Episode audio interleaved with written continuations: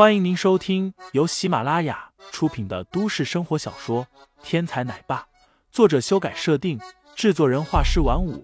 感兴趣的听众老爷们，赏个三连，点亮我的关注，点亮你的夜空。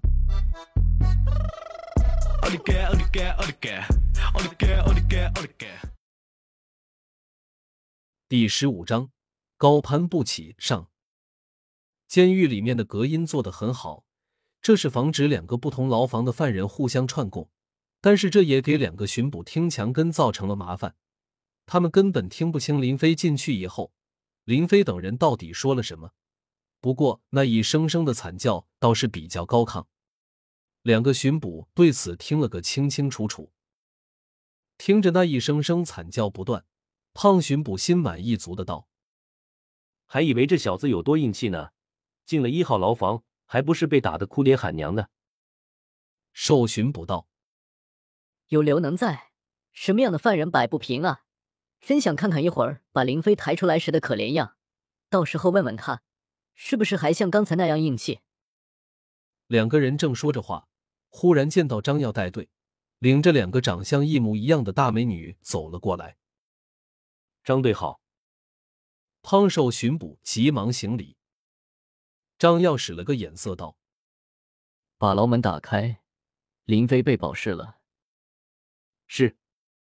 汤巡捕答应一声，用钥匙在铁门上故意敲了敲，然后才打开门。这是在提醒刘能：“你们收拾一下，有人来了。”房门打开，牢房里面果然安静了下来。汤巡捕探头往牢房里面一看，顿时倒吸了一口气，回头看了一眼张耀。胖巡捕有些尴尬的说道：“张队，这里面有点不方便。”张耀还以为林飞被打坏了，如果是这样，正合了他的心意，急忙道：“保释个人，有什么方便不方便的，还不快让开！”胖巡捕急忙让开道路。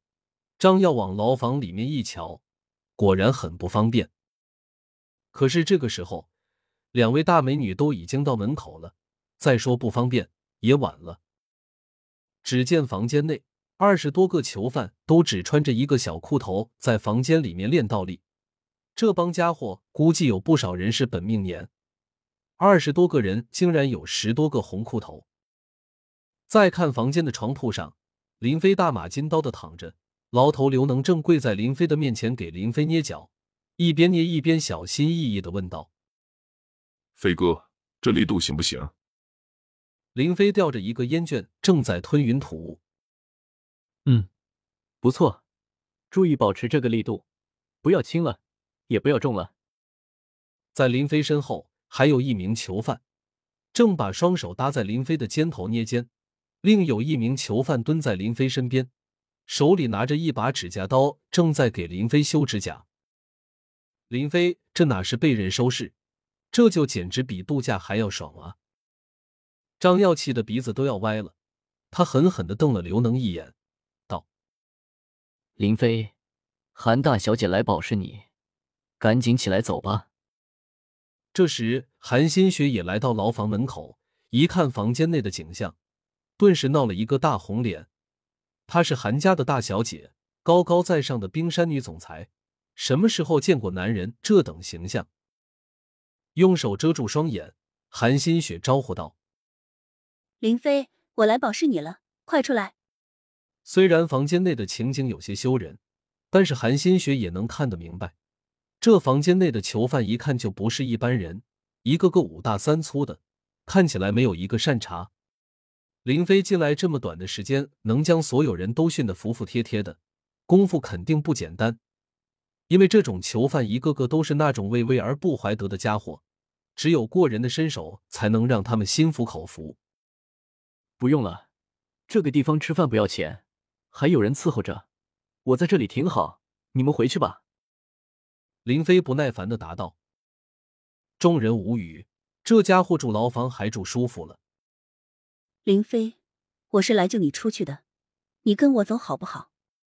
想起林飞好像是吃软不吃硬，韩新雪耐着性子恳求：“不必了，昨天晚上我救了你一命，你就跟我卿卿我我，你侬我侬，哪知道这翻过脸来就不认人。你这样的老婆，我高攀不起。林飞不耐烦的答道。辛辛苦苦的跑来救人，韩新雪没有想到，林飞不但不领情，反而出言讽刺了一场。堂堂韩氏集团的美女总裁，什么时候竟然沦落到被一个囚犯讽刺的地步了？韩新雪一阵无语，有心发作一场，可是又不知道怎么去说合适。毕竟这次是他自己理亏。想了一下，韩新雪转身对着张耀说道：“张队，我能不能跟他单独谈谈？”对眼前的一切，张耀也是一肚子话要问，当即点头。带着两个巡捕，还有一众犯人去了隔壁的牢房。他也想知道，能够震慑所有犯人的刘能是怎么让这一切发生的。听众老爷们，本集已播讲完毕，欢迎订阅专辑，投喂月票支持我，我们下集再见。